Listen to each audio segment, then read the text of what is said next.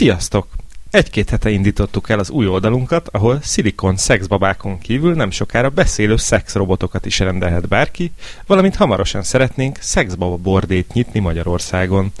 A termékeinket jelenleg a rosszlányok.hu oldalon ajánljuk szexpartnereknek is szexuális segédeszközként, hogy szexrobotok alkalmazásával plusz passzív jövedelemre tehessenek szert. A szexbabáinkba pedig Bluetooth hangszórót építünk, amivel az ügyfeleink mérsékelt áron egyszerűen vetik igénybe az élő operátoros beszéd funkciónkat.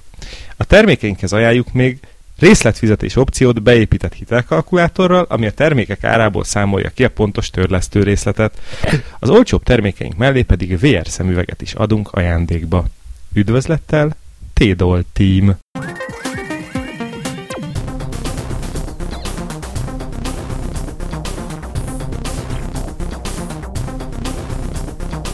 Drága hallgatók, ez itt a 20 perccel a jövőbe. Én Lövenberg Balázs vagyok. Mellettem itt ül Scully. Sziasztok! Velem szemben Dávid. Hello! És uh, hát úgy tűnik, hogy ez ilyen 18 pluszos epizód kezdés lesz. Mielőtt bárki félreérteni, nem mi vagyunk azok, akik megnyitottuk az új oldalunkat, ahol szilikon szexbabákon kívül nem sokára beszélő szexrobotokat is rendelhet Nem, hát a Team, ami nem tudom, hogy a Telekomnak egy újabb üzletága-e. Igen, de tehát Vagy dollirolnak.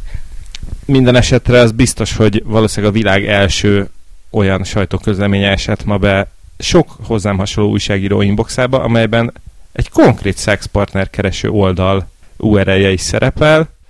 Ö, Hát abszolút releváns szerintem a 20 perccel a jövőbe témájába. Hát abszolút, fő, főleg, hogy ma, ma különben is nagyot ment a, a szexrobotok érkezéséről szóló cikk, szerintem majdnem minden egyik nagyobb oldal megírta, úgyhogy külön, mármint, hogy nem ez, hanem úgy amúgy az ezzel kapcsolatos etikai és egyéb aggályokkal együtt, szóval mindenképpen aktuális. Biztos én vagyok nagyon szűke, de miért az olcsóbb termékek mellé adnak ajándékba a VR szemüveget? Miért nem a drágábbak mellé? Mert Tudom, hogy nem ez a legnagyobb mert azokhoz kérdés. már nem kell. Jó! Jó, hogy az, azok már így valós valóságban is annyira menők. Hát ezt ne, nem tudom, minden esetre én megnéztem a cégnek a weboldalát, és az egy dolog, hogy vannak rajta nagyon, tehát nem nagyon, többé-kevésbé valósághűnek tűnő fotó, kis fotón többé-kevésbé valósághűnek tűnő ilyen szexbabák, de vannak rajta ilyen mindenféle szörnyeteg ilyen, ilyen torzók, tehát hogy, hogy mondjuk csak egy fenék a vonatkozó interfészekkel együtt Hát ez a lean operáció. igen, igen. Igen, illetve ami, ami még én megakadtam, annak az összes higiénia és egyéb vonatkozásával együtt a szexbaba bordély, mint olyan, azt nem tudom, hogy ki mennyire látja maga előtt. Nekem csak megakadt a szexbaba bordély szón a, a szemem. Nagyon jó kis nyelvtörő egyébként. Pontosan ezért, igen. Tehát ez a felvétel előtt szerintem elmondjuk tízszer mindannyian, hogy szexbaba bordély, és nem lesz probléma a kiejtéssel. Igen, én már látom a Kazinci verseny résztvevőknek ajánljuk. Spelling Bee. Én már látom egyébként a, az ilyen o- off, off the shelf, á, nem hivatalos átalakításokat végző szakembereket, azok lesznek a szexbaba borbélyok valószínűleg. Hát, és akkor, ha már itt tartunk, akkor a, szerintetek a T-Doll Team boltjában T-dollárral lehet fizetni? Jó, és akkor ezzel teljesen kinyírtam a beszélgetést, és menjünk tovább a következő témára. Kinyírtad, mielőtt elindulhatott volna.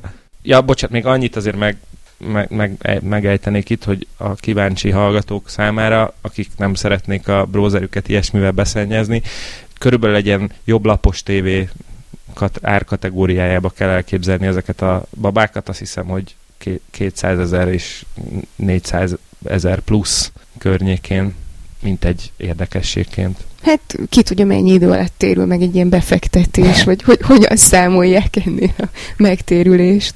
Szexbaba Uber még elképzelhető. Oké. Okay. És hogy ezt az appon tudod követni. Már mindjárt itt van, már mindjárt. Ja. És aztán értékelheted. Menjünk tovább az USB kondomra. Nem, még, még, még bocsánat, még annyit szeretnék itt rugózni egy kicsit ezen. Nekem csak az jutott eszembe, hogy értékellek, mint embert.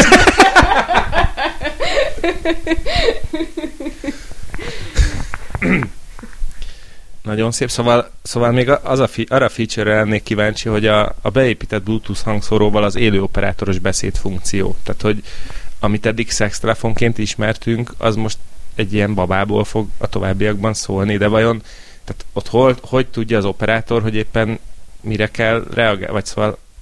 Videós megfigyelés. Na jó, hát, de ez, akkor már... Na jó. Lehet, hogy mi már túl öregek vagyunk ehhez. Hát, figyelj, gondolod, kérj egy teszt példány. Írj róla tesztet. Azért elképzelem ennek a tesztprogramját, hogy kedves újságírók fel lehet iratkozni, ér feliratkozás sorrendjében fogjuk kiküldeni a babákat. Hát meg amikor kiküldik a babát, az is, hogy a szerkesztőségbe betalicskáznak egy ilyen, egy hordágyat. Ezeknél szokták mondani, hogy diszkrét csomagolás. De menjünk, menjünk az USB kondomra. Csak úgy gondoltam, hogy ide illik így utána, bár tök nem ilyen téma, csak a Computer jött szembe egy, egy cikk, egy IT-biztonsággal és egyebekkel foglalkozó cég adott pár tippet, hogy hogyan kerüld el a ransomvereket, és azt javasolták, hogy használjanak az emberek USB kondomot, és ezt a komputervet kiemelte címben is, és annyira megütötte a szemet, hogy muszáj nektek elmesélnem. Vagy ti hallottatok már az USB kondomról? Amúgy az így annyit csinál, hogy hogyha rádug, tehát hogyha a számítógépedre valaki rá akarja dugni a telefonját tölteni, akkor csak a töltést engedélyezi, és semmilyen adatátvitelt nem engedélyez, és akkor mit tudom én, ilyen titokban sem tud kémprogramot, vagy valami billentyű lenyomást rögzítő programot telepíteni. Én azt hittem, hogy ez egy ilyen kis kütyű, ami, amit bedugsz a számítógépbe, és a kis kütyűbe dugdosod be az USB-ket, és akkor az ott szépen megfogja az összes kis kártevőt hardveresen. Ö, hát itt ebben a cikkben kifejezetten a, a, a telefonos töltést mondják, lehet, hogy egyéb USB kondomok más STD-k vagy VTD-k ellen is a hűtőbordázott USB kondom. Ja. Balázs most közben egy Google keresést indított az USB kondomra nagyon érdekes találatokat várok, főleg a Japan Trend Shop tájékáról. Nem, csak azt néztem, hogy ez 2013, azt néztem, hogy mikortól érkeztek ezek, a, ezek az eszközök, vagy mikor jelentek meg az első ilyenek. Most egy 2013-as linket találtam itt a Virgin.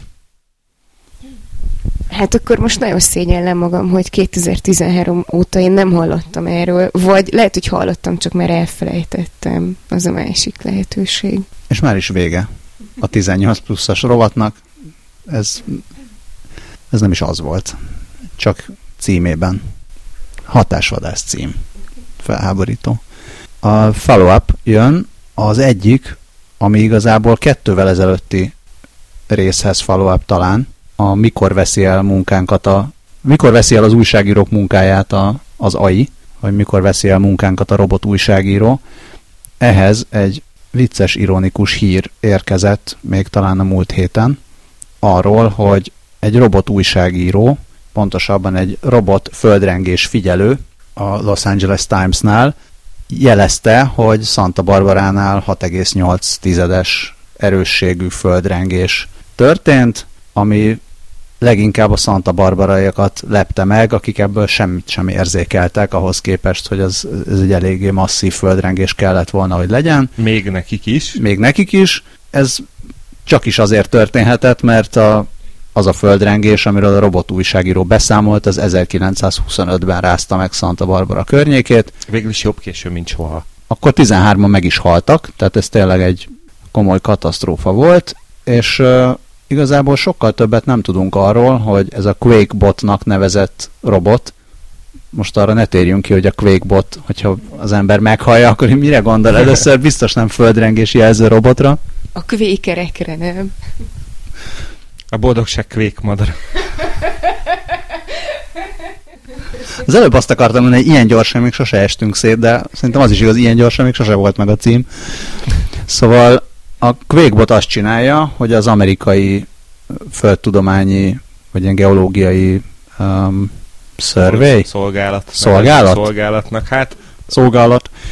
Az amerikai geológiai szolgálat weboldaláról szedi az adatokat, és automatikusan twittel, és aztán, aztán persze észrevették, hogy na hát valóban nem történt földrengés, úgyhogy gyorsan kijavították, pontosabban törölték a tweetet, ennyi, és aztán megkérdezte a, talán a Gizmodo írt erről, megkérdezték, hogy jó napot kívánok, akkor ez hogy történhetett, de erre nem válaszoltak. Szóval amíg ilyeneket csinálnak a robotújságírók, addig lehet, hogy nem kell annyira félni, hogy elveszik a valódi újságírók munkáját, illetve kérdezem a valódi újságíró körünkben, hogy valódi újságírók soha nem csinálnak ugye ilyen hibákat. ez elképzelhetetlennek tartom.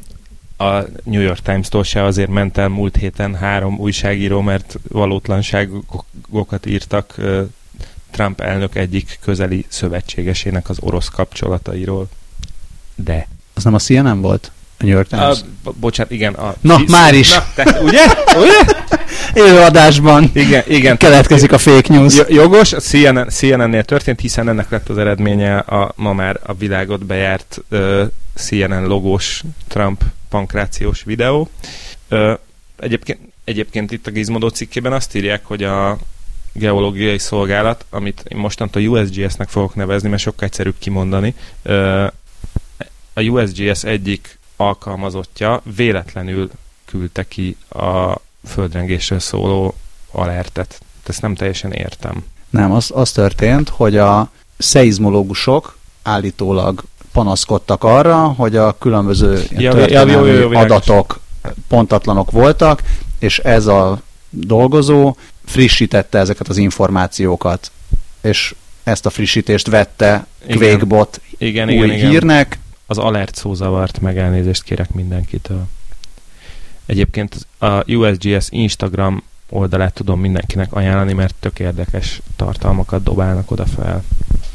Én még annyit szeretnék hozzátenni, hogyha nem véletlenül terjeszt el híreket egy bot, hanem ha egy újságíró direkt manuálisan megírja, az a kézi fake news. A másik follow-up pedig az uh, szenvedtünk egy kicsit, hogy most a robusztus az pontosan ugyanaz -e, mint az alkalmazkodó, vagy alkalmazkodó képes, vagy nem pontosan ugyanaz, és azóta utána néztem, nem ugyanaz, de a robusztus az nem feltétlenül alkalmazkodik a másfajta környezethez, csak nem romlik el, hogyha megváltozik a Mhm. környezet. Ott van annyira szilárd a, az infrastruktúrája, vagy nem is tudom, a, felépi, a tervezése. Igen. És akkor azt hiszem, hogy ennyi volt. Jöhetnek az új témák. Egészen véletlenül több Kínával kapcsolatos hír került be ezen a héten, úgyhogy ez lesz most a Nagy Zűr Nagy Kínában rovat. Az egyik az az, hogy talán, talán fogalmam sincs, hogy mikor, de beszámoltunk arról, hogy Kínában tesztelnek egy ilyen fura gólyalábú buszt, vagy egy Az ilyen alagút eleme- busz, vagy alagút buszt, ami úgy néz ki, hogy az út fölött közlekedik, mint hogyha egy terpezbe menne, és akkor alatta mennek a, az autók. Hát aki nagyon várta, hogy mikor utazhat ezen, az most biztos szomorú, mert 32 ember ellen eljárás indult, vagy nem tudom pontosan, hogy a kínai igazságszolgáltatás hogy működik, hogy már, már felakasztották őket, vagy letartóztatták. Letartóztatták illegális támogatás ügyeskedés, gyűjtés, igen, ügyeskedés miatt. Tehát ma, ők nagyon- magyarkodás. nagyon sok pénzt összeszedtek, meg ugye be is mutatták, ez már demozták ténylegesen, de azt állítják a kínai hatóságok, hogy itt semmiféle innováció nem történt, tehát semmiféle problémára így nem tudtak megoldást találni, hogy most konkrétan itt a, például a kanyarodó autókkal mit, mit kezdene? Ez a TEB 1, vagy Transit Elevated Busnak nevezett dolog, úgyhogy valószínűleg nem lesz ebből semmi. Sőt biztos, hogy nem lesz semmi, tehát az, az volt, hogy ezt tesztelgették tavaly augusztus óta egy kicsit, és aztán miután úgy tűnik, hogy sok embert megvesztegettek, meg sok embertől sok pénzt felhajtottak, utána egyszer csak így ez a, ezt a teszt pályát elkezdték nem használni. Igen, ebben, ebben majd a, semmi nem történt. az a legdurvább, hogy tényleg ugye létezik a konkrét életnagyságú cucc, ami tud, tud is közlekedni nyilván a tesztpályán előre-hátra, de hát szóval ezt így teljes mértékben végül is kifejlesztették, és csak utána per közben kezdték el lenyúlni a pénzeket. Ez egy patyomkim projekt. nem, nem lehet, hogy a kínai államnál valaki szemet vetett erre a projektre, és állami terpeszbuszokat akar gyártatni, és megpróbálta megvenni a projektet ez, ettől a 32 kedves embertől, akik nem akarták adni, és befeketítették őket. Szerintem Kínában nem szórakoznának ott befeketítéssel, tehát ez most minek? Ja, értem. Hát jó. Akkor most, hogy börtönben vannak, akkor Kína bárányban a farkas. Hát így múlik el a világ dicsősége. Cserébe szintén Kína és szintén közlekedés. Úgy tűnik, hogy náluk ez egy ilyen központi probléma. A China Daily twittelte ki ma, vagy tegnap, hogy Shanghaiban tesztelnek egy olyan gyalogátkelő helyet, ahol kamer- arcfelismerő rendszerrel ellátott kamera figyeli azt, hogy ki megy át a pirosban, és az hagyján, hogy figyeli, de azonnal meg is keresik az embert, és fejlentést tesznek, és állítólag ezt május óta tesztelik, és azóta 300 videó készült, és négy embert, négy ember ellen már eljárás is indult. Mekkora házmesterország? És mi, milyen büntetés jár Kínában vajon a piros lámpán átmenésért? Nagyon durva. 6000 yuan. Nem, fogalmam sincs, hogy mi jár érte. Viszont én közben azon kezdtem meg gondolkodni, hogy ez megint annak a az ékes példája, amikor a tiltással nem oldják meg a problémákat, mert mit fognak ezek után csinálni az emberek? Hát majd nem a zebrán mennek át a piroson, hanem arrébb. Hát vagy izé, csak lehúzzák a betörő sapkát, amíg átmennek a piroson. Igen, illetve ugye az infravörös LED beépítésű sildes sapkák elterjedése is valószínűleg várható. Na de azért a, szerintem a pirosban átmenés az jellemzően nem akkora bűncselekmény, hogy készülsz rá, hogy most hogy öltözzek, hanem mész az utcán valahogy, lehet, hogy nincs is rajtad sapka. Tehát Majd azért... hirtelen felindulásból át. És akkor azért merlek meg. Majd hirtelen, el, felindulás, hirtelen elindulásból átmész a piroson. Pont a, a héten olvastam, beszéltünk a dubai robotrendőrről is néhány adással korábban, és pont a napokban láttam egy, egy hírt, hogy most már a, ahogy ígértük, Dubajban a robotrendőr munkába állt, és az ő munkáját meg drónokkal és szintén arcfelismeréssel fogják segíteni, hogy felismerje a bűnelkövetőket, úgyhogy lehet, hogy gyümölcsöző kereskedelmi kapcsolatok indulnak rövidesen Kína és Dubaj között. Inkább Dubajban, vagy inkább Kínában kapjan el a robotrendőr? Inkább Dubajban. Attól függ, milyen bűncselekményért. Az is egy... Hát szerintem minden, nagyjából mindennel Dubajba jársz jobban, mondjuk ha sakárészeg vagy, akkor lehet, hogy Kínában megúszod egy dorgálással. És a harmadik kínai hír, az pedig az, hogy a kínai központi bank, kínai népi bank elkezdett tesztelni egy digitális pénzeszközt. Valutát? A, maradjunk a pénzeszköz. Pénzeszköz? Maradj, hát a valuta az nem...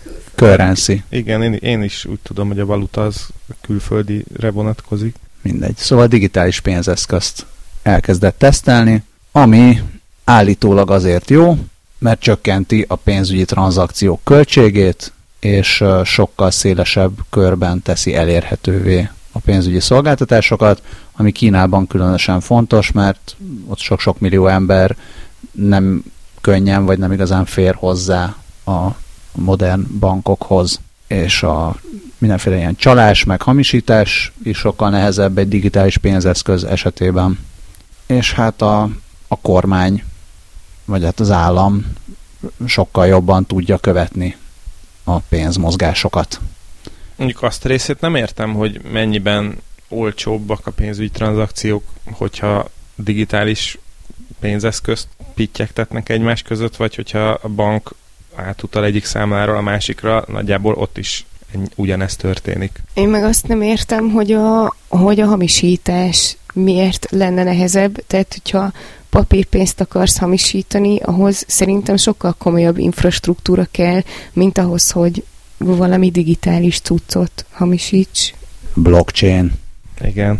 Én még azon gondolkodtam, hogy ha már kínai digitális pénzről van szó, akkor úgy várna az ember ahhoz valami ilyen kínaias nevet, tehát hogy a Batcoin, vagy Botcoin, vagy tehát hogy szóval ugyanaz, csak egy kicsit más. Bitcoin Batmannek. Bitcoin, igen. Adáson kívül mondom, aztán lehet, hogy benne maradhat, hogy valamikor igazán hívhatnánk egy ilyen blockchain meg bitcoin szakértőt, mert ez egy olyan Ajaj. téma, amit igen, a kvantumfizikussal kézen fogva érkezhetnek, és akkor minden kérdésünkre választ kapna, kapnánk. Amúgy azt írja a cikk a Technology Review oldalon, hogy talán azért lenne olcsóbb a, a tranzakció költség, mert uh, Jézusom, azt hittem, hogy ez egy flat currency, de nem flat currency, hanem fiat currency. Kedves. A autót vehetsz rajta. Vagy, gólya viszi a fiát. Vagy... Fiat currency, ez a legyen pénz. Hmm. Ezt mondhatnánk. Hopp, és ezt a kínaiak találták ki. Hoppá! A fiat currency a fiat currency uh, azt mondja, hogy van egyrészt a commodity money, ami mögött ténylegesen, ami ténylegesen egy valamilyen értékes jószágból készítenek, aranyból, vagy ezüstből, vagy ilyesmiből, és a, van a representative money, ami hasonló, mint a fiat money, de Csak kokain de szintén, aha, tehát a representative money az egy olyan papírpénz, ami mögött még ott van az arany, mondjuk. Uh-huh. Tehát azt elvileg be, oda mehetsz a bankhoz, és becserélheted az ezrest, ezer forint értékű aranyra. És a fiat money az pedig az, ami mögött már semmi nincsen, Csak hanem az önmag- államnak az ígérete van, hogy becs szó, ez a, ez a pénz, ez most akkor mindenki egyezzen meg, hogy ez a pénz, ez tényleg, Ennyit ér. tényleg érték. Aha. És tényleg higgyétek el, hogy ugyanezt papírból készítettük, és nincs mögötte semmi, mert igazából nincs ennyi aranyunk, de higgyétek el, hogy tehát mindenki egyezzen meg, hogy ezt elfogadjuk, hogy ez, ez a pénz ennyit ér. És ez működik. És, és, innen, és itt van az, igen, tehát ez mégis működik, mint azt a 2008-as világválság bebizonyította, nagyon jól működik, és meggazdagodnak tőle a bankárok. Hogyha ez az epizód nem jelenik meg, akkor elképzelhető, hogy az illuminátusok és a bankok És Bernie Madoff szelleme ide. Igen. elvittek minket. Szerintem a következő adás nem jelenik meg, tehát ezt még meghallgatják, nem? Hát valakinek fel kell töltenie, de azt már tudjuk, hogy hallgatnak minket, de Mindjárt leesik egy cetli a felső emeletről. Hát valószínűleg könnyebb, a, könnyebb az adminisztrációja, hogyha minden digitálisan van, mert azért azt lehet feltételezni, hogyha, hogyha a pénz az mégiscsak valamilyen módon egy fizikai eszközhöz kapcsolódik, tehát a papírpénzhez, akkor, akkor az bonyibb kezelni, mint hogyha tényleg kizárólag csak számítógépen van az egész. Na mindegy, szóval ezt, ezt fogják tesztelni, aztán előbb-utóbb tényleg minden jól minden digitális lesz. Most még azon gondolkodom, hogy oké, És okos hackerek feltörik a blockchain-t, és mind meghalunk. Nem, még csak nem is az, mert, mert azért a blockchain elég, elég jól meg van csinálva a, ezen a téren tényleg eléggé korlátozott ismereteim alapján, de, de hogy akkor a ransomware világ azért az sokkal nagyobb lendületet vehet, hogy oké, okay, nem hamisítottuk meg a pénzedet, csak épp elvágtuk az oda vezető utadat. Azt akkor old meg. Adjál nekik ötleteket, kérlek. És nem, nem tudjuk még a nevét, ugye? Ez nincs benne a cikkben. Csak már, hogy Dávid feldobta, így most már így kíváncsi lettem, de nem láttam én sem sehol.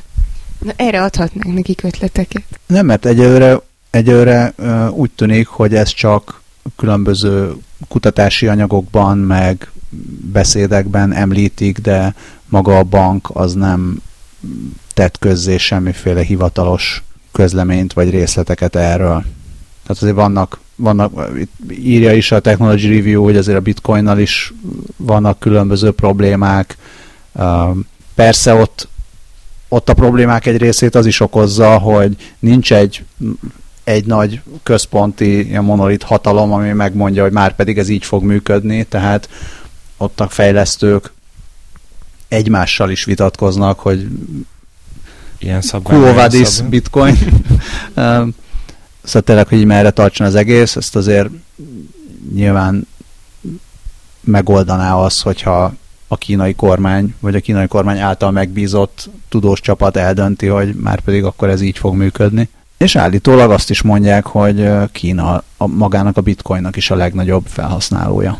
És most látom, hogy a, létezik az Alipay, ami az Alibaba csoport, hát egyelőre online fizetési platformja, de, de azért nem lennék meglepve, hogyha Jack már beszállna ebbe a bizniszbe, hogy még egy pár milliárdot kifacsarjon az internetből.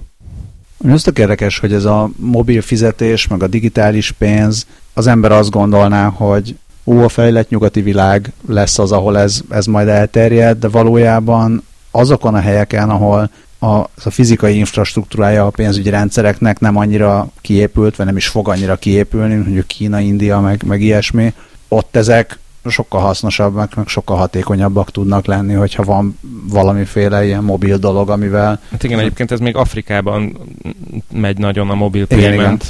mert hát ugye az az egyszerű. De most azon miért lepődsz meg, hogy a nyugati világ kitalált valamit, és akkor a Kína továbbfejleszti, és ezért tömeggyártásba kezd? De nem, nem, a, nem a nyugati világ találta ki, hát most mondom, hogy eleve ezt, ezt hogy ö, megmondjuk, hogy gyerekek, akkor mostantól a játékpénz az igazi pénz, azt Kína találta ki. Én a bitcoinra gondoltam, hogy azt találta ki.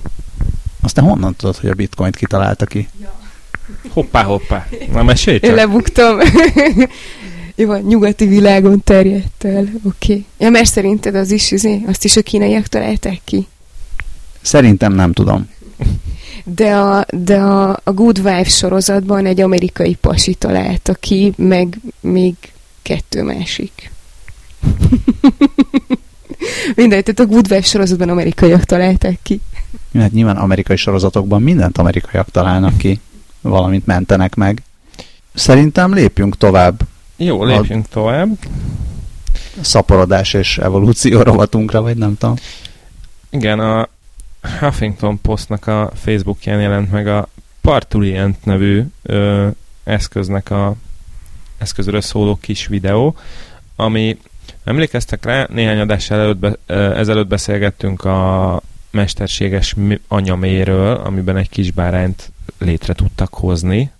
Na, ennek a, az ember emberek által használható változata itt van a kanyarban, azért annyira még nem kell. Tehát szív... nekünk is lehet kisbárányunk. Igen, kisbárányunk az már lehet, ilyen tartályban növesztett gyerek az még nem, mert ez, ezt egyelőre ilyen design, egyet, design egyetem hallgatói álmodták csak össze ezt a Parturian nevű cuccot, ami valójában egy, tényleg egy, egy ilyen inkubátor hajazó dolog, ami nem kevesebbet ígér, mint azt, hogy abba be, egy beültetett, megtermékenyített embriót, embrió ki tud benne fejlődni, és erről egy mesterséges intelligencia gondoskodik. De ha ez nem lenne elég, akkor a szülők, akik, akik ugye innentől már gyakorlatilag bármilyen neműek lehetnek, folyamatosan tudják mond, figyelni a, fejlődő magzat állapotát, sőt egy mikrofonon keresztül még beszélni is tudnak hozzá.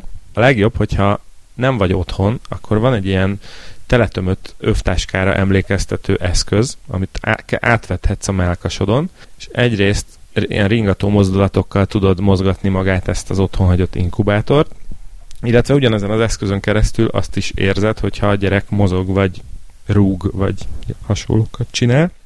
Azt már mondtuk, hogy ez hogy néz ki? Tehát ez úgy néz ki, mint hogyha egy ilyen, nem is tudom, ilyen szobor talapzaton lenne egy ilyen widling. Egy, egy babakád, amire tettek egy ilyen buborékból álló búrát.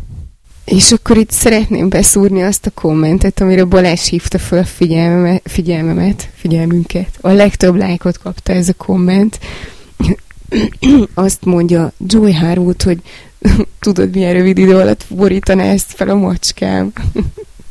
igen, igen, szóval rengeteg kérdést fel, felvet ez a dolog, bár a HuffPost videója azt mondja, hogy ez nem olyan um, valóságtól elrugaszkodott, mint amilyenek elsőre tűnik, és igaz, hogy egyelőre még csak az ötlet stádiumban van, de hát ki tudja, lehet, hogy hamarosan megkínálják őket némi befektetési kockázati tőkével, és akkor mindenkinek lehet otthon egy ilyen. Ezzel sokkal közelebb kerülünk ahhoz, hogy a férfiak is kihortatják egy szatyorban a gyerekeket. Igen. És akkor hú, drágám, elfelejtettem meglocsolni a gyereket ma. Most mi lesz? Hát erről az AI gondoskodik, úgyhogy neked nem kell meglocsolni, mert az AI intéz majd mindent. Na jó, de hát hogyha 25, 1925-ös földrengést vittel ki az AI, akkor Lehet, hogy nem kéne rábízni még a gyereket. Igen, illetve az anyukák nagyon erős ütőkártyát fognak ezzel elveszteni. Az én kilenc hónapig hordtalak a szívem alatt, hálátlan büdös kölke. Aztán az lesz, hogy kilenc hónapig tároltunk az ablakpárkányon. Kilenc hónapig hordtam azt a ronda öftáskát. Biztos lesznek majd abból is ilyen design változatok. De azért ugye szerintetek is rettenetesen bizarr ez az ötlet. Tehát, hogy mind a mellett, hogy elhűlünk rajta, mondjátok, hogy nem csak én. A, a, a, kis, a, a már létező kisbárány sokkal bizarrabbul nézett ki abban a vákumcsomagolásban, amit mesterséges anyamének neveztek. Nyilván szokatlan, meg egy, tehát egy teljesen olyan dolgot feszeget, ami, amire egyelőre nincsen más válaszunk, mint a természetes út. Aztán lehet, hogy 30 év múlva, vagy 50 év múlva már úgy fognak visszanézni, hogy hát, és ezek az út, még, még a természetes úton csinálták, hát normálisak ezek. Olyan szempontból érzem a létjogosultságát, hogyha, hogyha valaki szeretne gyereket, de a szervezete nem alkalmas arra, hogy kihordja, arra így oké, okay, de így ez az egész videó, ez így arról szól, hogy hát izé, bárki, hát most miért ne, az így izé. Szerintem nagyon túlbecsülöd azt, hogy a nők számára, vagy bizonyos nők számára mennyit jelent az, hogy ők saját testükbe hordják ki a babát, mert például a császármetszés is olyan, amit elképzelhet, hogyha száz évvel korábban, vagy ötven évvel korábban megkérdeztük volna az embereket, hogy mit gondolnak arról, hogy majd a nők ilyen programozott császárt fognak akarni, meg azt mondják, hogy hát én megszülhetném természetesen is, de inkább választom azt, hogy műtéttel szedjék ki belőlem a babát. Ma is vannak nők, szülők, akik azt mondják, hogy ők ilyen vagy olyanok miatt, akár kozmetikai okok miatt választják a császárt. Ugyanígy lehet az is, hogy a nők egy része, vagy a, a családok egy része azt fogja mondani, hogy hát igazából lehetne nekünk természetesen kihordott gyerekünk is, de ez így biztosabb, mert kényelmesebb, meg kényelmesebben lehet aludni, meg az olyan nehézkes, hogy így hordani kell a gyereket. Tehát Hát meg akkor nincsen ilyen, hogy akkor a munkával mi lesz, meg... Hát a munkával az lesz, hogy nem kell majd dolgozni, jó, mert a robotok jó. elvették a munkánkat és mindenkinek alapjövedelme lesz. Akkor csak lehet, hogy én nem vagyok még elég nyitott, és szoknom kell a gondolatot. Szerintem ez nem is a nyitottság, hanem ez, ez egy opció lesz, hogy egy, egy ilyen kényelmi, vagy, vagy egyéb preferencia, hogy biztos, hogy figyelj, sok, van már ilyen is. Biztos, hogy sok biztosítékot le fog ez verni az elején, de szerintem én azt gondolom, hogy sokkal hamarabb, hogyha ez megvalósul, akkor sokkal hamarabb jutunk el oda, amit a Balázs mond, hogy, hogy tényleg ez egy választható lehetőség lesz, és ennyi. Jó, meggyőztetek. Hajrá, csajok, zé, neveljétek inkub- inkubátorba, tényleg egyszerű. Lehet közben görkorizni, meg minden. Hát csak óvatosan, mert ugye ez a mozgás, mozgást oda-vissza továbbítja, ugye? Úgyhogy anyuka majd akkor elfelejtés felül a hullámvasútra, vagy... Hát jó, de érted, nem lesz baj, ha elesek ilyenek. Igen. Nem? Tehát így, ilyenekre gondoltam. Görkörit meg szokja, nem? Szóval addig is, amíg ez nincsen még, az már kiderült egy új kutatásból, hogy a mesterséges intelligencia nagyobb biztonsággal választja ki az életképes embriókat Lombik programban. Na Hoppá! Tessék. Ez a Brazíliában, a São Paulo állami egyetemen, illetve a São Paulo állami egyetem kutatócsoportja és, a, és egy londoni klinika állt össze. A megtévesztő nevű londoni Boston Place Clinic. Ja, és a, a Csehországi San Paulo Állami Egyetem kutatócsoportja összeállt, és a, egy ait tanítottak arra, hogy 24 jellemző alapján értékelve az embriókat, megtippeljék, hogy mi az, ami osztódás képes, vagy nem is tudom, hogy, tehát, hogy mi az, ami olyan lesz, ami, ami túlélhet.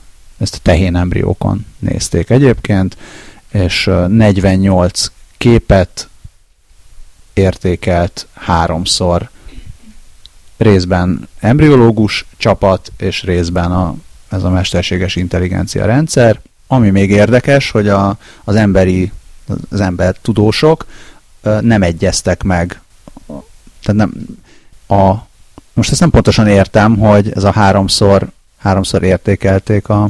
Ezt értitek? Van egy ilyen, hogy 48 képet értékeltek háromszor. Szerintem embriológusok és az AI rendszer, és a az embereknél nem volt konzisztens az eredmény, szerintem ez, ez nagyjából csak ennyi. Az, az oké, okay, csak nem tudom, hogy min keresztül nem volt konzisztens, minden esetre igen, és a, a AI pedig egyetértett mindig, és hát olyasmiket, olyasmiket is tudnak figyelni, ami, amit az emberi szám nem, nem lát.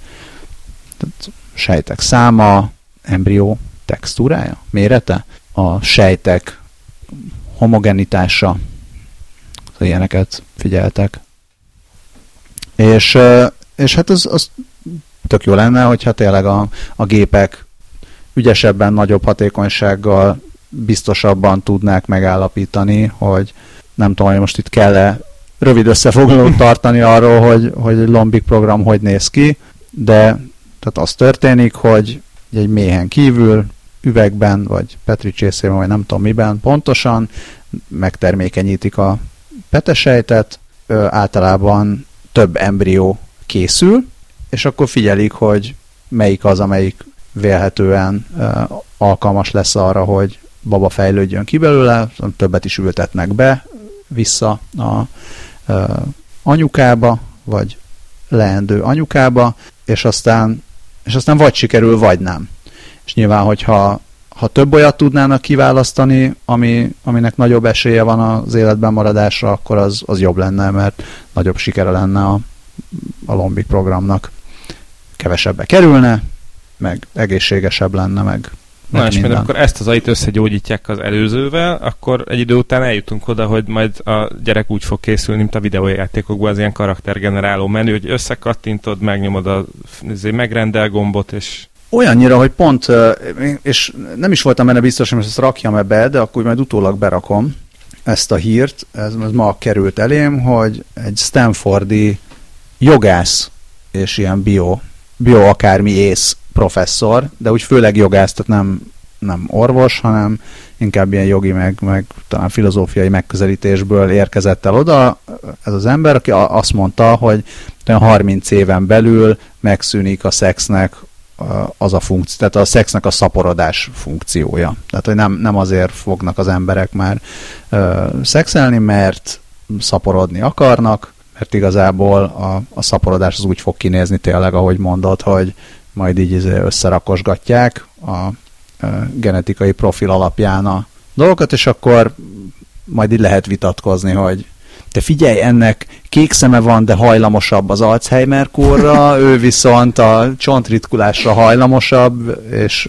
Viszont biztos, hogy nem tudom, élsportoló lesz Igen. belőle. És úgy tűnik, hogy így visszafelé haladunk a ö, tudományban is, meg, meg hát a, nem tudom, a jövőből jövünk visszafelé, ugyanis Kanadában elfogadtak egy olyan egy törvényjavaslatot, amiből hamarosan törvény lesz, ami megtiltja a genetikai alapú diszkriminációt. Tehát a, például a munkáltatónak tilos lesz genetikai tesztet végeztetnie leendő munkavállalóval, vagy igazából bármilyen szolgáltatásnak tilos lesz feltételül szabni genetikai teszt eredményét.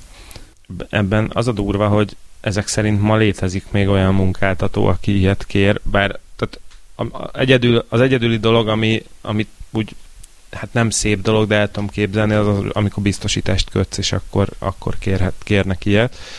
Ezt azt hiszem, hogy Amerikában már, már betiltották egy ideje, aztán majd persze most, hogy ott variálják az egészségügyi dolgokat, ki tudja, hogy mi lesz, mi lesz ebből. Minden esetre Kanada Justin Trudeau alatt folytatja a menetelést, már ami a progresszív rendelkezéseket illeti. És amúgy milyen célból ki- szoktak kérni a munkáltató genetikai tesztet? Ezt így, így tudjátok, nem tudom elképzelni. Hát én azt nem tudom, hogy szoktak-e kérni, de elképzelhető, hogy fontolgatták, hogy kérjenek.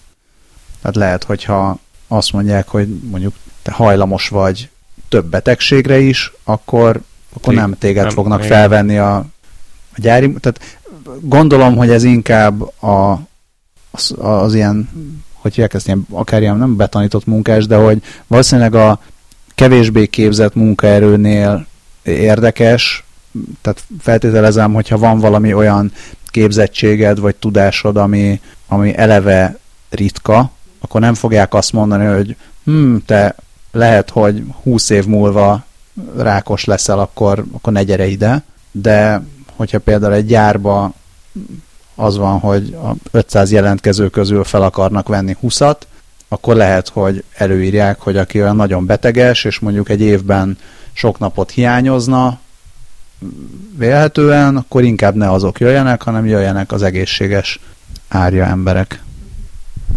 Ja, értem, köszi. És azt írja, hogy kivétel ez alól, mármint a törvény alól, a mindenféle ilyen egészségügyi dolgozó és kutató szakma. Tehát nyilván, hogyha valami kutatást végeznek, amihez kell az, hogy a 19 és feledik kromoszómádon legyen a nem tudom X mutáció, akkor, akkor muszáj lesz egy ilyen genetikai tesztet elvégezni, de egyébként nem. Hmm, szerintem ez egy tök érdekes kérdés, hogy akár egy biztosításnál, de hát erről beszéltünk korábban is, de akár, akár a, a munkában, hogy így hol húzzák meg azt a határt, hogy hello, akkor most ezt a tesztet te nem végezheted el, de, de azt a kérdést meg felteheted. Igen, igen. Ez ugye az is van végül, hogy nem, nem kérdezhetik meg, hogy és ön tervez gyereket, vagy tervez házasot, tehát ezeket se kérdezhetik meg. Igen, aztán persze az is egy jó kérdés, hogy mondjuk a, az állásinterjút lehet rögzíteni kamerával? Általában lehet. Mert nyilván beleegyezel az elején, fel, felvilágosítanak róla, hogy felvétel készülhet. Ez is elég egyoldalú, mert nem, nem úgy mész be, tehát ha te vagy a munkavállaló, akkor nem úgy mész be állásinterjúra. Jó napot kívánok, én szeretném rögzíteni ezt az állásinterjút. Igen. Ugye hozzájárulnak. Igen, de szóval minden esetre, hogyha onnantól, hogy a, vá- a munkaadó felveszi, azt szerintem nagyon közel vagyunk ahhoz, hogy persze nem, fog, nem fognak így direktbe megkérdezni, hogy akarsz egy gyereket, vagy nem akarsz egy gyereket, de hogy szerintem nagyon hamar eljön az a arc mimika elemző szoftverek kora és hasonló, amikor egy ilyen a, a Lie to Me című sorozatot élőben tudják majd reprodukálni, és akkor két-három ügyes keresztkérdéssel kibújnak a jogi kötelezettségek alól. Úgyse lesz senkinek munkája. Tehát most ez ilyen adóász bármire. Azt hittem, hogy úgyse lesz senkinek gyereke. Se. Nem, azt az inkubátorba, az meg lesz, és a, az AI választja ki, hogy melyik legyen. Jó, de az van, hogy úgyse lesz senki terhes, senki se lesz terhes, meg senkinek nem lesz munkája. Tehát igazából ezek ilyen tök irreleváns fejlesztések. Az aik meg majd felnevelik a gyerekeket. Lehet, hogy az aik jobb szülők lesznek. meg következetesebbek. Igen. És lesz majd apai, meg anyai. Igen, nekem az jutott eszembe, amit már sok adással ezelőtt előttünk a kezdet fiai. Na, itt az egész család. Na hát, viszont, ha már itt az aiknál járunk... Hát ezek ilyen elvetélt ötletek. Hát,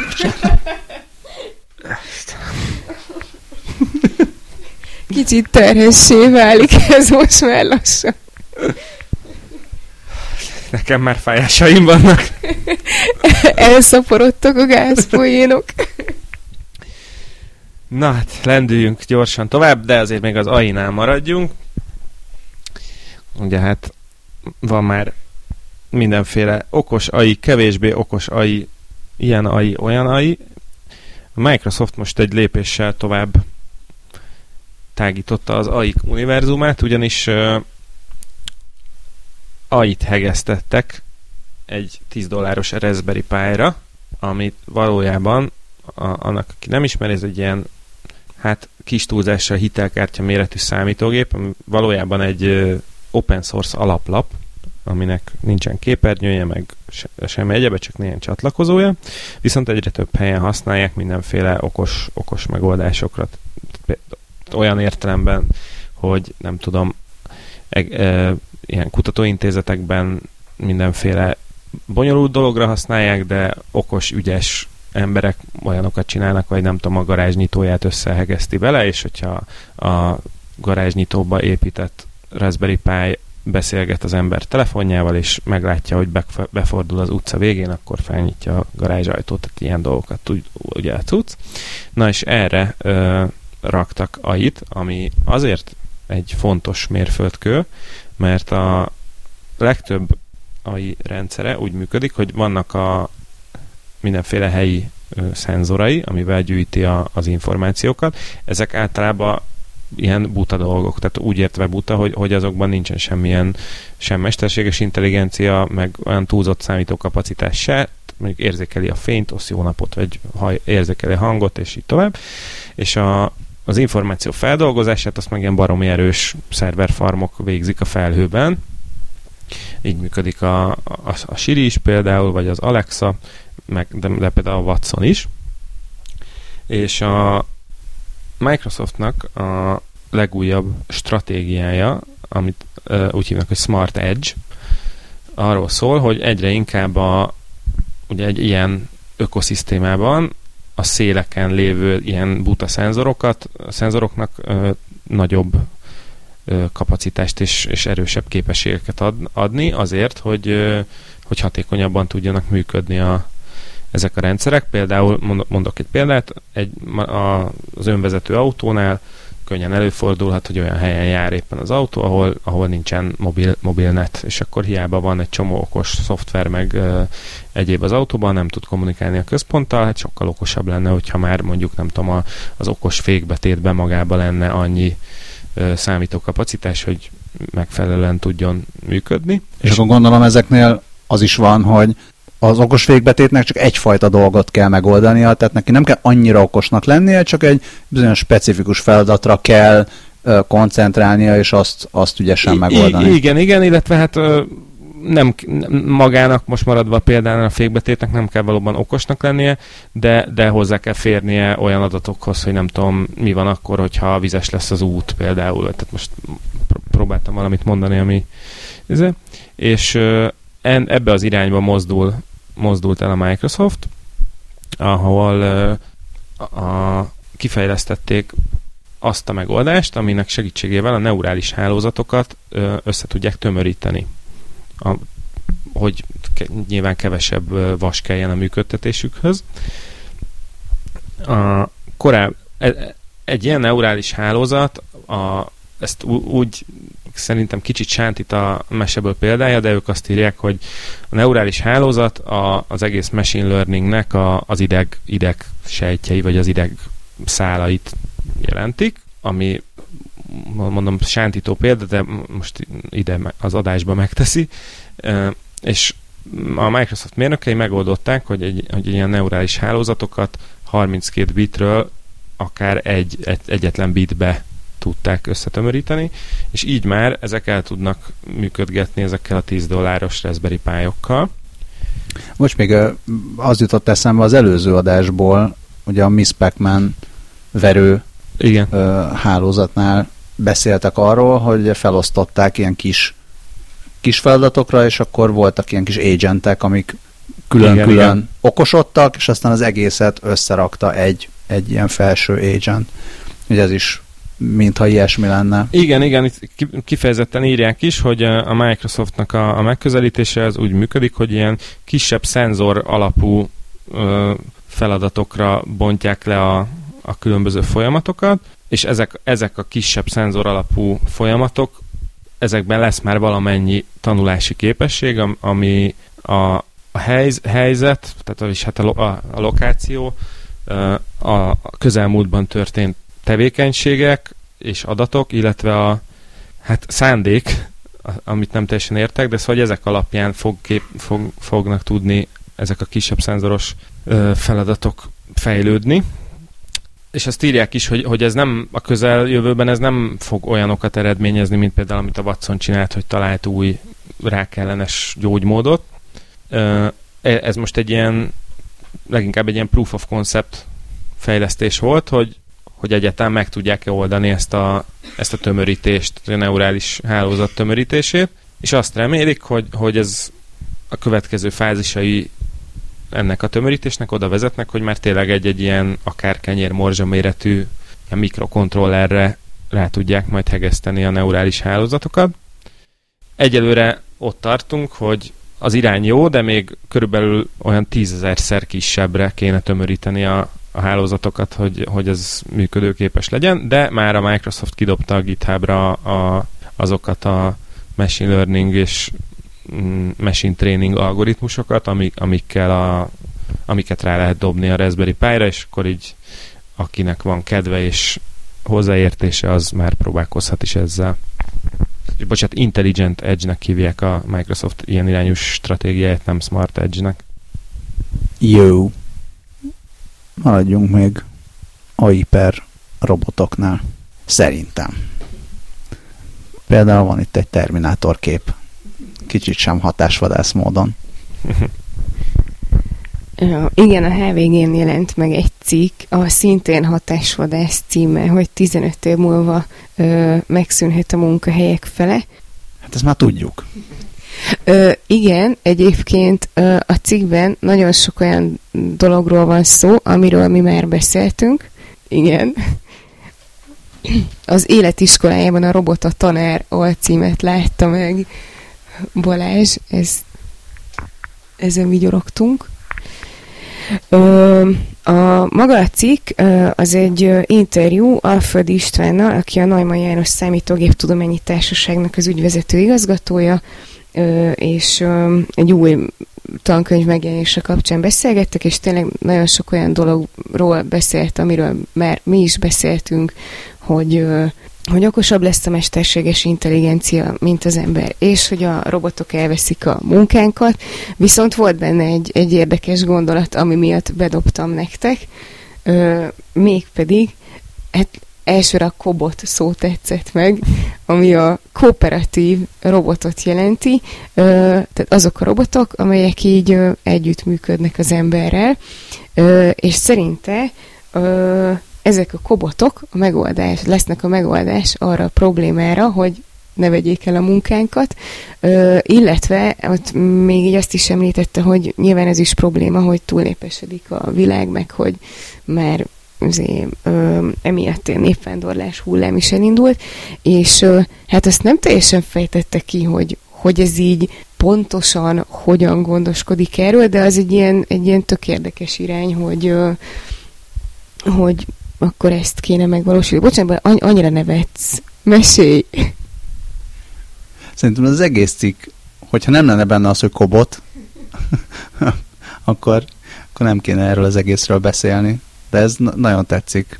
Ez a... igen, igen, igen, és ez az, a, ez az, amit már az adás eleje óta tartogatok magamban, hogy ha ezeknek lesz egy vezérlő panelje, azon lesznek ugye gombok, és akkor a gombhoz a kobotot össze, ja. össze lehet hozni. Egyébként nekem az jutott eszembe, amit Sepp Norbert mondott még Watson, Watsonról, Watsonról.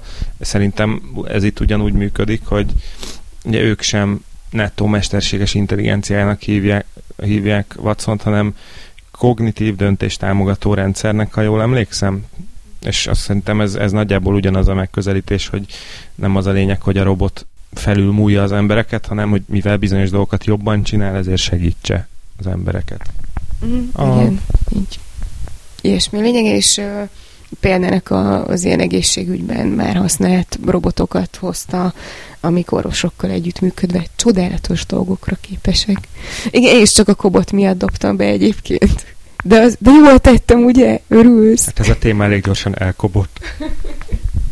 Azt meg, lenyúltad. Ne lenyúltad, ne lenyúltad tőlem, meg, meg azt akartam mondani, hogyha kijön rá a frissítés, akkor amíg nem update addig eléggé kobot marad. Mindegy.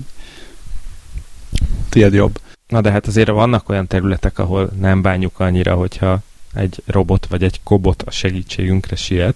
Igen, a marokkói Ben Sik Hassan, ez most il vagy kettő? Ezt nem tudom, egyetem. Francba. Kim Jong 2. Szóval egy marokkói egyetem kutatója és az ő csapata kifejlesztett egy skorpió fejű robotot. Mert hogy a skorpió fejés, ha esetleg a hallgatók ezt nem feltételezték volna, eléggé nehéz és veszélyes munka, és általában azt mondja Muad Kamel, hogy legalább két ember kell hozzá. Gondolom valaki eltereli a skorpió figyelmét, amíg a, a másik lefeji a mérget. Ele miért kell skorpió méreg? Hát azért, mert rengeteg egészségügyi alkalmazása van, akár ilyen malária ellenes gyógyszerek kifejlesztéséhez, akár ilyen immunterápiában, akár rákutatásban is használják. Hát ilyen nemes feladatokhoz fog hozzájárulni ez a nem annyira robotszerű robot, de akár megszavazhatjuk neki robot státuszt. Ez kicsit úgy néz ki, mintha ilyen vasútmodellben lenne a remíz, vagy nem tudom, az alagút. Igen, igen. Van neki Scorpio, bilincs, vagy mi ez a Scorpion Clamper? Mm, igen, fogó. Igen. Van Scorpio fogó része, természetesen ledes kijelzője, infravörös érzékelője. És egy Eppendorf tárolója. E- ebben tárolják a lefejt mérget. Igen, valamint USB csatlakozás. Tehát nekem ez, ez a kedvencem, hogy a Scorpio fejű robotnak van USB portja. B, B típusú, tehát USB-B. Ezt fontosnak tartja a cikk megjegyezni. De mi? Tehát, hogy azon keresztül tölti, vagy valami adatátvitel is van? Tehát, hogy elemzi a méreg minőségét? Tölti a skorpiót. Nem, adatátvitel. Re. Szolgál. Hát lehet, hogy... Bármit, leírják. Nem jut eszembe. És infravörös távirányítóval vezérelhető kérem szépen. Tehát még csak nem is kell annyira közel menni hozzá. Ja nem, a kontroller tudod programozni. Tehát tudod a robotot programozni, gondolom ilyen firmware, meg ilyeneket tudsz mm. frissíteni rajta. Ja, hogy? Meg, meg a fotókat letölteni. hát, hogyha így hirtelen másféleképpen kéne uh, fejni a skorpiókat, mint ezelőtt, akkor egy, egy új frissítés. Nem, nem gondolom jelzi a skorpió, hogy most ez fájt, vagy ilyesmi, akkor kicsit úgy tudsz igazítani a dolgokon. Én közben utána néztem egyébként, Hassan 2 University-nek hívják. Ez nem volt olyan egyszerű, kizárólag a linkből jöttem rá, mert ott két pontos ível jelzik. Úgyhogy... Nem lehet, hogy Hassan Hát jó. Nem is örültek. Én, én, én, a skorpió fejű robot. Én nagyon, nagyon örülök, én közben azon gondolkodtam el, hogy kígyófejű, kígyófejű, nehéz szó, kígyófejű robotot csinálnak-e majd ebből, csinálnak egy spin-offot, vagy esetleg még gyorsan össze kéne pattintani nekünk, mert a kígyó méreg az, az még azt szerintem a Scorpio méregnél is értékesebb, és legalább annyi felhasználási területe van, ha nem több. De ez nem spin-off, hanem snake-off. De amúgy örülünk, tök jó, és boldogok a Scorpio fejők, gondolom, hogy keresetnek új munkát. Hát, vagy azért ott maradhatnak, és akkor tényleg boldogok, hogy haza is mehetnek minden, minden nap. Jó. Jó. Gondolkozom valami átvezetésen, de semmi nem jut eszembe. Azért is jó, hogy USB csatlakozója van a Scorpio fejű robotnak, mert elképzelhető, hogy azon keresztül fel tud tölteni a mobilodat is. Oj, de szép. Mert ez mindig probléma, hogyha például terepen vagy, ahol skorpiókat kell fejni, és nincs a közelben konnektor. Dugaj. Kivéve... Duga, dugajozunk, dugajozunk. Dugajra ment már megint. Ez, ez a dugaj, dugaj, dugaj, ez, ez kicsit olyan volt, így láttam magamat, amint rohanok ki a barlangból, és mögöttem jön a robbanás, és amikor, amikor így eszembe jutott, már mondtad is ki. Szóval kivéve, hogyha van egy olyan telefonod, amihez nem kell aksi, és anélkül is működik. Úgy érted, vonalas? Ilyen biztos nincs. hát egyébként még nem nagyon, de már erősen próbálkoznak vele. Egy hívást már sikerült indítani egy ilyen telefonnal, és így épp hogy, de hallani is lehetett a vonal másik végén lévő úriembert. A tavalyi verzió már szintén működött, csak ott még semmit nem lehetett hallani. De működött. a University of Washington in Seattle, ez is egy ilyen kedves, megtévesztő szervezet, de itt, itt folytatták ezeket a kísérleteket, és egyébként a kutató, aki indította a hívást, fogalm nincs, hogy hogy kell kiejteni, de leírva úgy van, hogy Vamsi Talla, és egyből jutott eszembe, hogy ő tallafonált. Bocs. Az igen. Tudom, hogy nevekkel nem szabad viccelődni. Hát pedig egyébként szerintem, ha, hogyha ezt nem így fogják elnevezni, akkor az a világ kihagyott zicsere. Tolla vagyunk jó ötletekkel. Na, szóval egyébként uh, ehhez a, vagy ennek a cuccnak a működtetéséhez szükséget, szükséges energiát a visszaszórás, azaz backscatter technológiát alkalmazták, ami a levegőből nyeri ki ö, az energiát. Azt írják itt a Wirednek a cikkében, hogy, hogy igazából a fényt is ugye át lehet alakítani energiával, például napelemekkel, vagy fényérzékeny diódákkal, és rádiófrekvenciás jeleket és wifi-et is át lehet alakítani energiával bizonyos antennákkal, és elvileg ez egy hibrid rendszer, ami mind a kettőt használja, és, és ezzel tud termelni pár tíz mikrowattnyi energiát, ami hát így nagyon nem sok, például ahhoz, hogy egy telefonhívást tudj indítani, ahhoz több tízezerszer ennyi kell, 800 milliwatt. Most azon dolgoznak, hogy ezzel így több energiát lehessen termelni, de tehát, hogy ezt a hívást, ezt már így ezt már sikerült elindítaniuk, és ráadásul ezt a technológiát már ö, használják egy ideje, például azt írják a cikkben, hogy kémkedéshez is használták így a hidegháború környékén.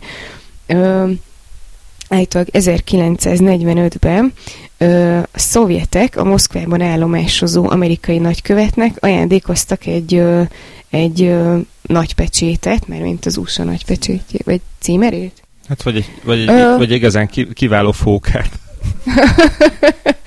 és elvileg ebben a, az ajándékban elrejtettek egy, ö, egy pici lehallgató készüléket, ami ö, speciális rádió hullámra aktiválódott, és elvileg így tudták lehallgatni. Hát azt nem tudjuk, hogy mennyire sikeresen.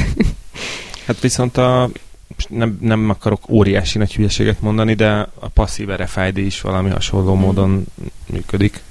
Na és egyébként nekik így az a céljuk, javaslatuk ezzel, hogy hogy úgy építsék telefonokba, vagy annyi funkciója legyen a telefonokban, hogyha teljesen lemerül a telefon, akkor azért egy hívás meg egy, vagy SMS még lehessen vele indítani, és éppen ezért olyan, mivel az érintőképernyő nagyon sok energiát használ, ezért így inkább ilyen e-papíros mobil e-papíros kijelzős mobilokba javasolják, és akkor most az a céljuk, hogy, hogy hát hogy az áramtermelésen javítsanak meg, hogy jobb hangminőséget érjenek el, és egyébként ö, még arra, arra az alcímre szeretném felhívni a figyelmeteket, hogy ahol arról beszélnek, hogy mennyi energiát termel, vagy hogyan termeli, annak az volt az alcíme, hogy What's Happening. Nagyon szép. Én tök érdekes. Igazából ezért dobtam be. Nem. Szerintem tök érdekes ez a technológia, meg nekem nagyon tetszik, ahogy leírják ezt a, a backscatter nek a működését, hogy ez gyakorlatilag azt csinálja, hogy olyasmit csinál a rádióhullámokkal, mint amit egy um, bajba jutott kiránduló csinálna, hogy a tükörrel és a nappal jelez a közelben lévőknek, és valami ilyesmit, ilyesmi történik itt a beérkező rádióhullámokkal. Hát valószínűleg körülbelül annyira lesz elterjedt technológia, mint a kiránduló és a tükör Igen. jelzés. Amit nem értek, nem tudom, ezt meg fogjuk-e érteni itt kiskörben, hogy azt állítja, hogy ez a backscatter folyamat, illetve ez a backscatteren alapuló hívás, ez analóg. Tehát nem konvertálja a beszédet digitális jellé. Mint nem teljesen értek, hogy ez hogy, hogy továbbítja a jelet analóg módon. Igen, ez, ezt én, ezen én is uh, gondolkodtam, de végül is, ha belegondolsz, hogy a régi tárcsás telefonok, azok is analóg módon továbbították a beszédet. Amennyiben ott annyi történt, hogy a, amikor belebeszéltél a kagylóba, az megrezegtette a membránt, és akkor a mem- membrán alatt valami volt szénporral is, ez az mindegy, az, abban nem vagyok biztos, és valójában a, a túloldalon lévő, tehát a, a hallgatónál ugyanaz a, a jelsorozat ismétlődött meg, tehát gyakorlatilag a, a hangod rezgése továbbítódott elektromos impulzusok formájában, és alakítódott vissza, tehát nem kellett egyesek és nullákká átalakítani. E, és hogyha jól értem, akkor itt is valami De ott volt közben drót. Nem volt közben drót? Volt közben drót, de a dróton nem egyesek és nullák mentek, hanem, hanem azok a kis változások, amit morz, a hangod rezgése... nem tudom én, Nem, hát képzelj el egy ilyen hanghullámot, és ahogy az fölle megy, és hogy, hogy az, ahogy rezgeti... Hanghullám az nem fölle megy. Oké, okay, most csak... Képz, képzeld el egy hanghullám vizualizációját, ahogy az föl... Milyen, milyen kis fölle megy. Na látod. Én látom. De nem, tehát, hogy ahogy a hangod rezgeti a membránt, most hogyha ezt lefordít, vegyük, vegyük úgy, hogy ahogy belebeszélsz a kagylóba, abból egy hanglemez készül. Akkor, ahogy me- megrezgeti a hangod a membránt, vagy a tűt, az úgy vésődik bele a, a hanglemezbe.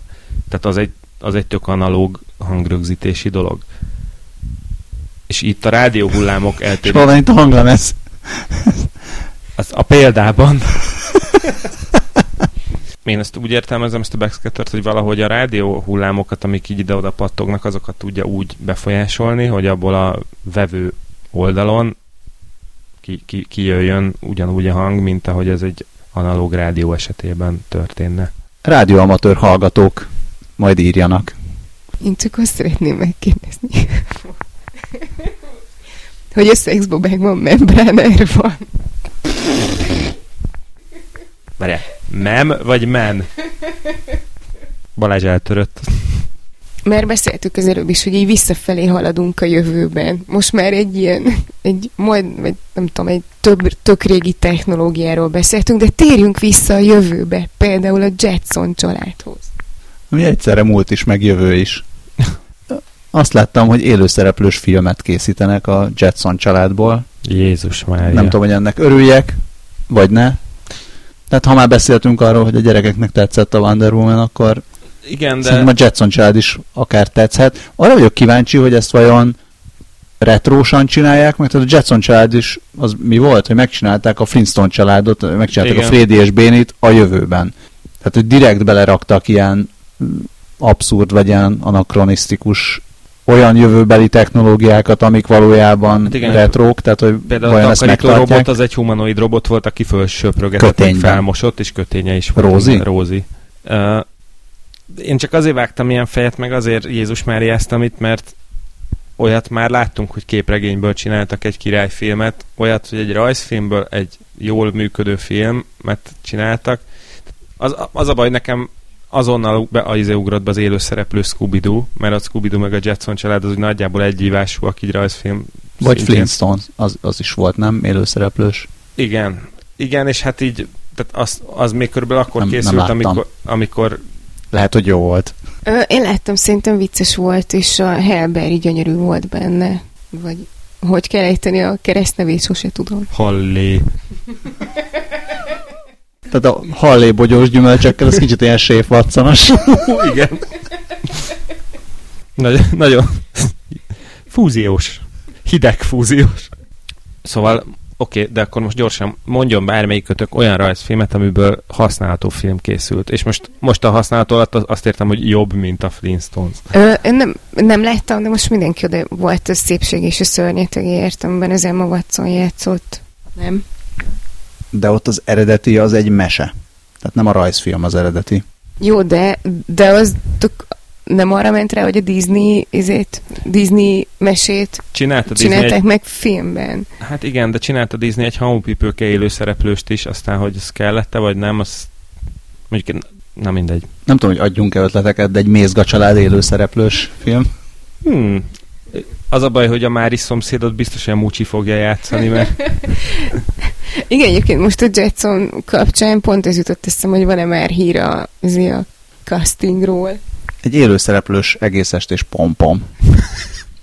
Japánban szerintem elég nagyot kasszantaná. Föl, biztos láttátok ti is annak a Na, én megnézném, csak félnék, hogy elrontják. biztos ti láttátok ti is annak a filmnek a trailerét, amiben a Tilda Swinton a gonosz főszereplő, és arról szól, hogy van egy, van, ilyen, vannak ilyen fura, ilyen víziló per malacszerű lények, amiket kifejezetten hús céljából itt tenyésztenek, és egy kislány összebarátkozik az egyik ilyen fura lényel, és akkor nyilván meg akarja menteni.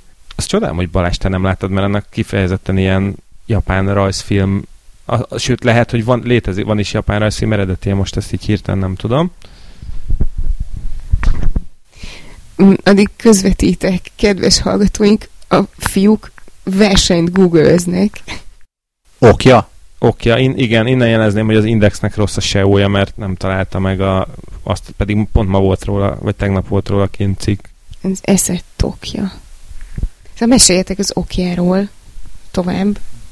Van okjás doboz is? Meséljetek róla, mert folytatom.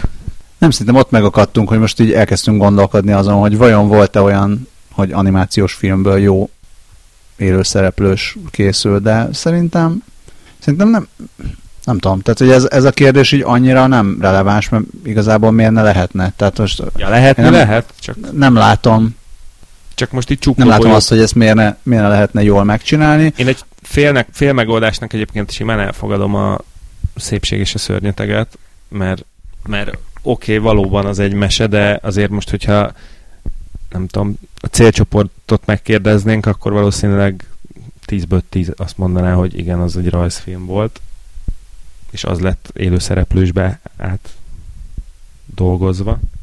De mi van akkor, hogyha ezt így a házi feladatnak veszük, és a következő adásra azért falu abba elmeséljük, hogy kinek mi jutott eszébe. Jó. Nagyon, nagyon kíváncsi lennék arra, hogy itt milyen rendezői vagy, vagy ilyen kreatív vezetői döntés születik, hogy egyáltalán hogy nézzen ki ez a világ. Tehát egy az egybe csinálják meg ilyen retrofuturisztikusnak, mint amilyen a Jetsons, vagy kitalálnak rá egy új világot. Én, én így Azt nem, nem hiszem, hogy ezt a, egy ilyen filmet mondjuk így a történet elvisz. Nem, hát szerintem itt a jól, jól ültetett világ és az ahhoz kapcsolódó merch az, ami itt komoly bevétel. Tehát gegek, egy ilyen, egy ilyen Austin Powers ritmusú valami. Uh-huh.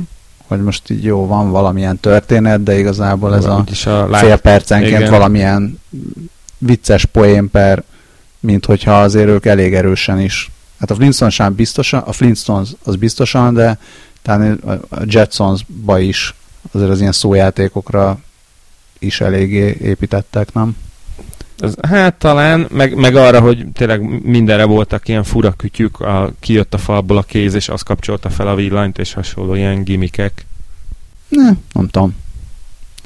Érdekes egész addig, amíg, amíg ki nem derül, hogy nem tudom, valami ez a sausage party, ez mi volt? Mi volt ez magyarul? Nem emlékszem, de azt tudom, hogy amikor ajánlotta a barátnőm, akkor nagyon röhögtem rajta, mert a magyar címe is nagyon vicces volt, és a Sausage, sausage Party is nagyon vicces, de nem ugrik be. Nekem közben az jutott eszembe, hogy mondjuk Samurai Jackből megnéznék egy, egy jól leforgatott élőszereplőset. Na mindegy, hagyjuk. Mérsékelten érdekes. Mi van még? Ja igen, nem telhet el adás önvezető autó nélkül. Ja, a Virsli Party. Hát, Sokat gondolkodhattak. köszönöm, hogy ezt most megmutatom. Szóval, nem telhet el adás önvezető autó nélkül. Két hír, mind a kettő a Volvo-tól. Egy pozitív, egy negatív. A kiegyensúlyozott tájékoztatás jegyében. A, az egyik, az a Jalopnikon jelent meg, miszerint a Volvo önvezető, önvezető autóit összezavarják a kenguruk. Tehát ugye a múltkor beszéltünk arról, hogy a Természete A egy, civilizáció nulla. igen, hogy a kerékpárosokat kerékpárosokat nem annyira ismerik fel az önvezető autók, vagy legalábbis ha felismerik, akkor sem pontosan tudnak vele mit kezdeni. És hát igen, a Volvo valószínűleg a rénszarvast, vagy jávorszarvast azt könnyebben kezeli, mint a kengurut, ami egészen furán viselkedik. Gondolom ez az ugrálás. Már megint ez az ugrálás. Igen, mit ugrálnak ezek itt össze-vissza? Igen, a- hogy, mert az önvezető autók kamerái és szenzorai tipikusan a talajt használják referenciapontnak a különböző tárgyak távolságának a meghatározására. Na most, amikor a tárgy elhagyja ezt a referenciapontot, akkor probléma van. Igen, azt mondja a, az Volvo Ausztráliának a technikai menedzsere, vagy ilyen technikai vezetője, David Pickett, hogy amikor a kenguru a levegőben van, akkor úgy érzékeli az autó, hogy messzebb van. Gondolom, hogy a megnézi, hogy az úthoz képest hol van, és akkor azt mondja, hogy hoppá, nem itt- az úton van, akkor... Itt egy dolog, ami eddig volt 5 méterre, és most 20 méterre van, hopp, most megint 5 méterre van. Syntax error. Persze jogosak. Ugye, eredetileg amikor ezt bedobtam, akkor így kérdeztétek, hogy jó, jó, de mi köze van a Volvo-nak a, a kengurukhoz. Mit keresnek a kenguruk Svédországban? A, igen. Hát ezt. Képes a Volvo és máshol is árulja, meg teszteli az autóit. Több nagyon vicces gondolatom támadt ezzel kapcsolatban, hogy milyen durva lenne, hogyha a rénszarvasok úgy közlekednének, mint a kenguruk. Illetve, hogy milyen állat lesz még, amiről majd kiderül, hogy a fura mozgása meghűíti az önvezető autókat. És ezt így el tudjátok képzelni, hogy önvezető autók, így mit tudom én, így este a parkolóba így dumálnak egymás között, és vicceket mesélnek, és így elkezd így, és akkor egy bicikli, meg egy kenguru be, bejön elém az zebrán, vagy nem tudom, be, bemegy a kocsmába. Az a zebrán?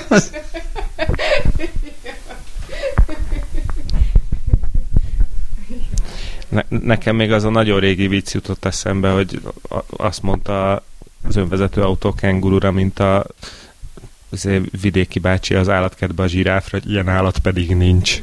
Akkor meséld a másik hírt is, kérlek. A másik hír viszont az, hogy a Volvo viszont nem jön zavarba attól, hogy az autói zavarba jönnek a kengurutól, mert bejelentették, hogy 2019 és 2021 között öt teljesen elektromos modellt fognak bevezetni, és a többi autót is hibrid modellben fogják gyártani. Ami hát azért is eléggé ambiciózus bejelentés, mert hogy eddig még nem volt a Volvo-nak teljességgel elektromos autója.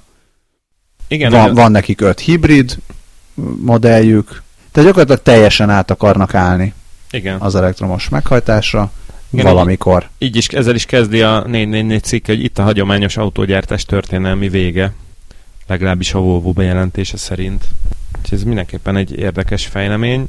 Nem akarok nagyon messzire, meg mélyen belemenni ebbe, de pont a napokban olvastam egy cikket, ami, ami erről szólt, hogy a különböző autógyártók hogyan próbálkoznak azzal, hogy minél népszerűbbé tegyék az emberek között a hibrid és az elektromos autókat, mert elektromos autóügyben még mindig egy csomó ilyen prekoncepciója van az embereknek, hogy az gyenge, meg, meg nem jutok el vele a sarokig sem, meg ilyesmi, és például a, a Ford azt a stratégiát választotta, ja, meg hogy drága, az is egy fontos ilyen Uh, ez nem annyira prekoncepció. Tehát ez... Na, igen, igen, tehát, mert hogy ez, ez nem prekoncepció, mert valóban most még a, a hibrid autók lényegesen drágábbak, és például a Ford azt a stratégiát választotta, azt hiszem, hogy idéntől, hogy most már teljesen egy árban adja a, ugyanolyan felszereltségű elektromos és nem elektromos autóit.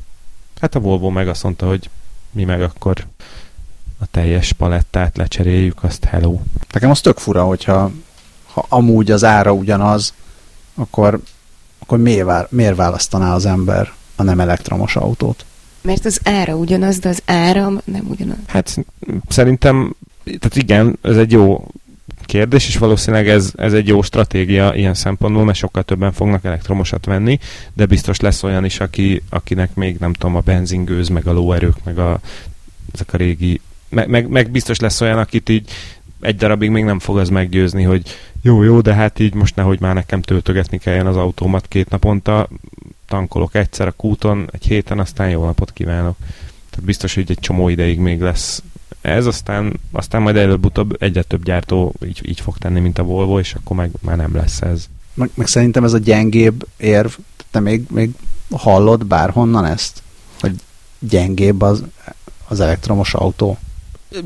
Ez, ez, ez így nincsen erre, hogy reprezentatív mintám, de, de valamiért csomó embernek ott van még a fejében, így mondom, ez a nem, nem reprezentatív, empirikus tapasztalatokon alapuló megfigyelésem, hogy, hogy ja, hát izé elektromos autó, meg hibrid, hagyjál már az a Prius.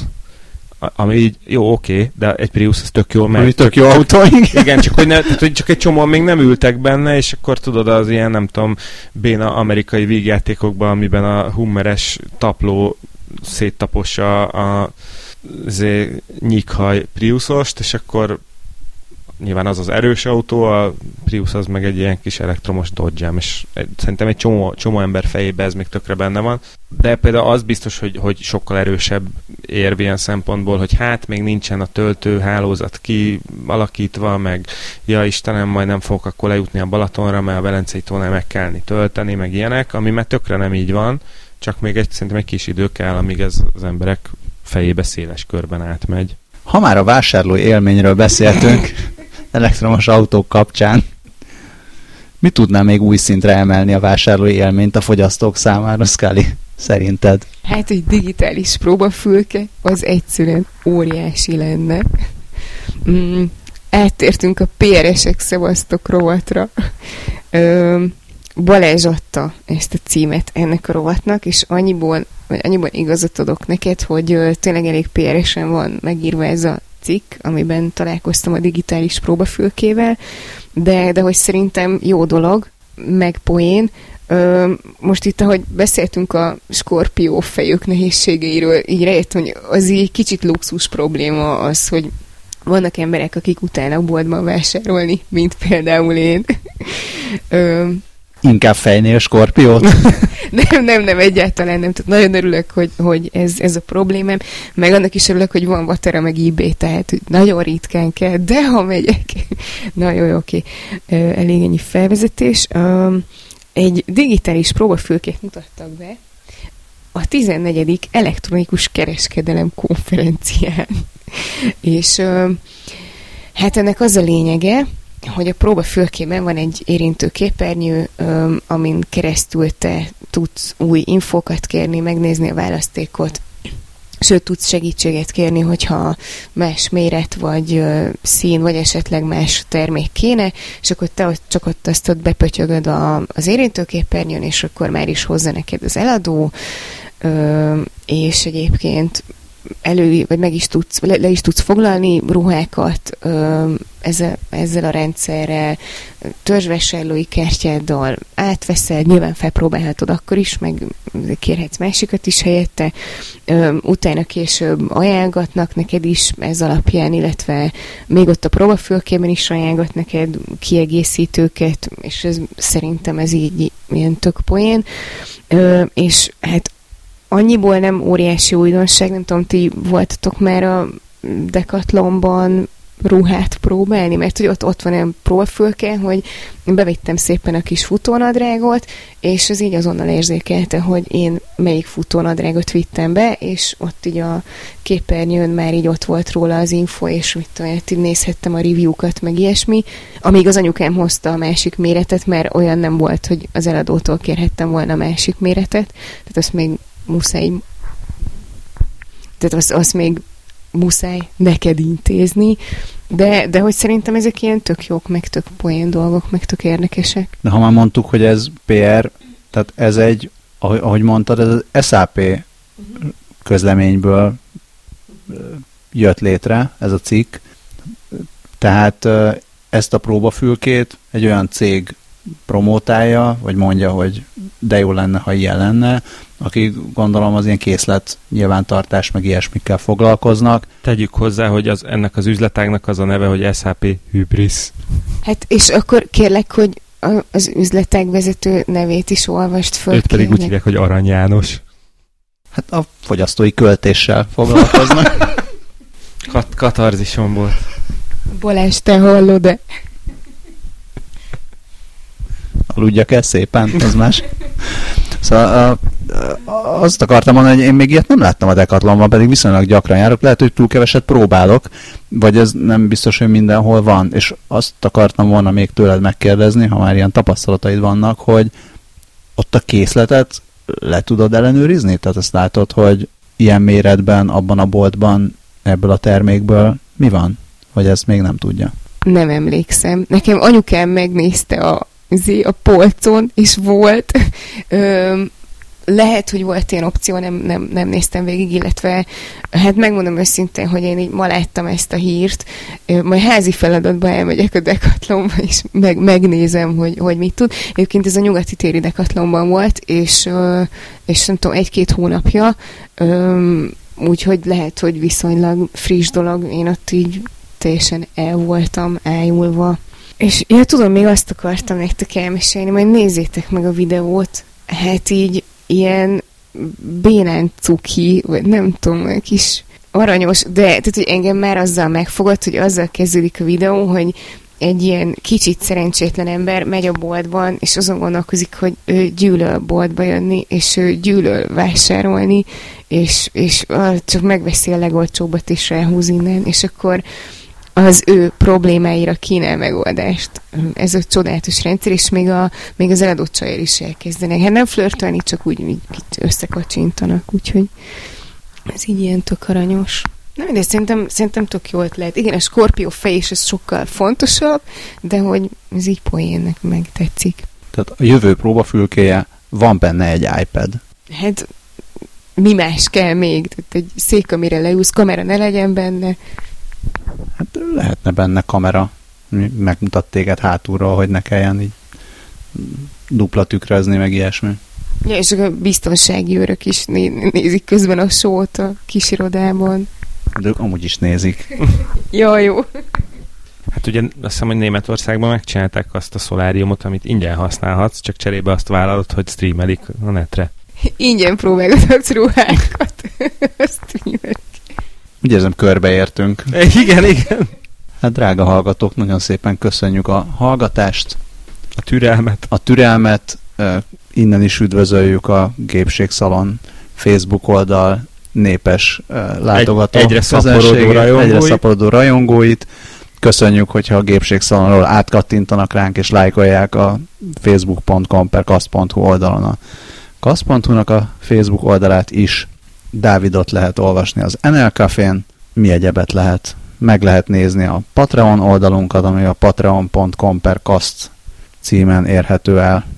Ott át lehet gondolni mélyen, hogy érdemes-e minket icipici összeggel támogatni, akár csak egy hónapig is. Szerintünk érdemes. Különösen így nyáron. Lehet minket értékelni az iTunes-on. Értékelni, mint embert, ugye? Ha már ugye, szóba kerül. Mit adást. Valóban. És uh, garantáljuk, hogy Scully fogja elolvasni ezeket az értékeléseket. Igen, én szoktam nézegetni, úgyhogy fiúk, lányok, írjatok. Igen, köszönjük a, az öt csillagos értékeléseket. Különösen, hogyha sokkal kevesebb csillagot szeretnétek adni, akkor inkább írjatok e-mailt, vagy kommentáljatok a Facebookra, hogy mit mondtunk rosszul, vagy mit csinálunk rosszul.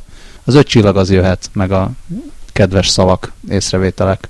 Ja igen, és hogyha esetleg arra jártok, akkor hogyha Facebookon megosztjátok az adásokat, az nagyon-nagyon sokat segít. A múlt héten valaki megosztott egy adást. Ezt uh, innen is köszönjük szépen. Hát Guzmics Imre osztotta meg az adást, aki felhatalmazott bennünket, hogy bemondjuk a nevét, úgyhogy kedves Imre, ezúton is köszönjük, hogy megosztottad. Hatal- Reméljük ezt is megosztod. Hatalmas respekt. Igen, köszönjük szépen, többieknek is köszönjük, szervusztok! Sziasztok! Hello!